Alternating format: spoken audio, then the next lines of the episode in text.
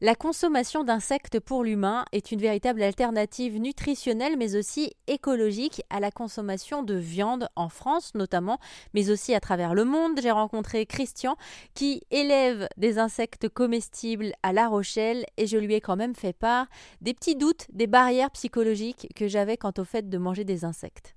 Je pense que c'est euh, vraiment culturel euh, à la France. Euh, effectivement, je me suis un petit peu promené en Europe afin de donner des conférences et proposer à certains gouvernements européens de se mettre à l'entomophagie.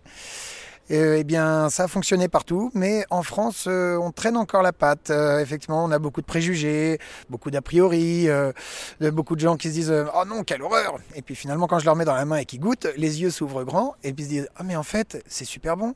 Eh bien, tout à fait. Et il faut peut-être apprendre à ne pas juger ce qu'on ne connaît pas. Comme euh, les enfants euh, qui ne veulent pas manger d'épinards alors qu'ils n'ont jamais goûté, qui disent Ah, c'est dégoûtant.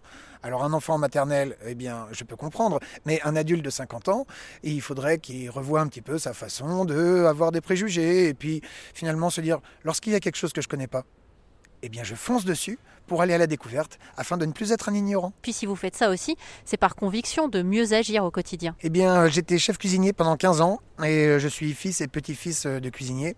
Et en partant euh, découvrir le monde, je me suis aperçu que finalement, il y a beaucoup de monde qui mange des insectes sur la planète. La santé française n'est pas à son top actuellement. Eh bien, c'est pour ça que je médite et que je fais de la respiration sur la plage pour être bien zen, pour bien me détendre.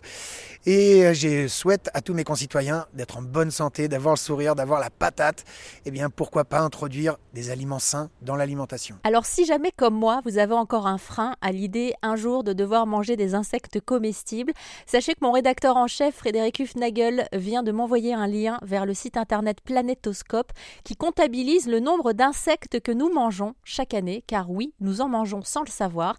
31 500 tonnes, c'est la quantité d'insectes que nous mangeons chaque année en France, sans le savoir car ils sont incorporés à notre alimentation, ça représente environ 1 kg d'insectes par seconde.